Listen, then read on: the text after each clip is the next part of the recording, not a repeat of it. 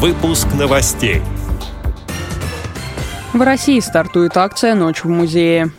Сергеево-Посадская местная организация ВОЗ отметила 65-летие.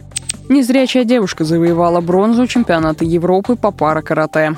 Далее об этом подробнее в студии Дарьи Ефремовой. Здравствуйте.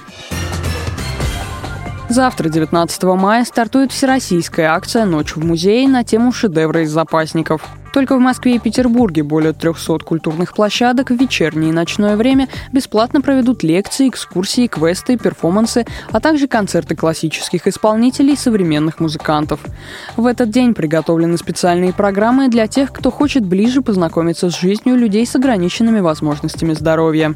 Так, Санкт-Петербургская государственная библиотека для слепых и слабовидящих представит специальную программу «Метаморфозы». Посетители узнают об исторических личностях, благодаря которым происходило становление системы благотворительности, познакомятся с приборами, которые незрячие используют в быту, а также попробуют создать тактильную открытку с использованием специальных шрифтов для слепых. Желающие смогут пообщаться с незрячими, которые достигли успеха и признания в работе и творчестве.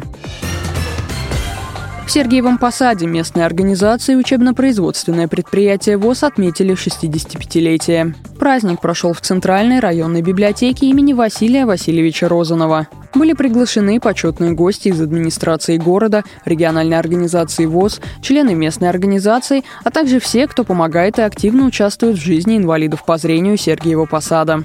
Специально к торжеству была подготовлена фотопрезентация, рассказывает председатель организации юбиляра Елена Бирюкова. Пусть не с 53 -го года, но отдаленные с тех лет, как было у нас Сергиево-Посадское предприятие, что работали 550 человек до перестроечного времени. Потом был застой, сохранилось УПП до нынешнего времени.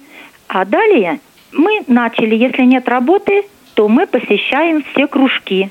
Культмассовые, спортивные, общественные организации. Развиваем в каждом инвалиде собственные таланты, даже художественная самодеятельность.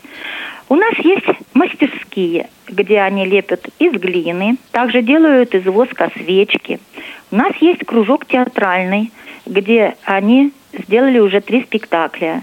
У нас есть кружок «Кукольница ведет», шьют из тряпочек. У нас есть кружок голбола.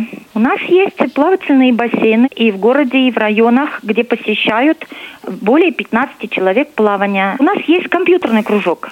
И еще за эти два года я, как бывшая медик, сделала 46 карт по доверенности нашим инвалидам по зрению карт реабилитации. И Федеральная служба социального страхования нам выдает средства. И слава богу, что у нас есть энергия, и есть люди, которые зажигаются от этого. Я поздравляю всех членов Сергии Посадской местной организации Всероссийского общества слепых. С праздником желаю здоровья, на учете в Сергиево-Посадской местной организации состоит 210 инвалидов по зрению. Из них 35 человек трудоустроены.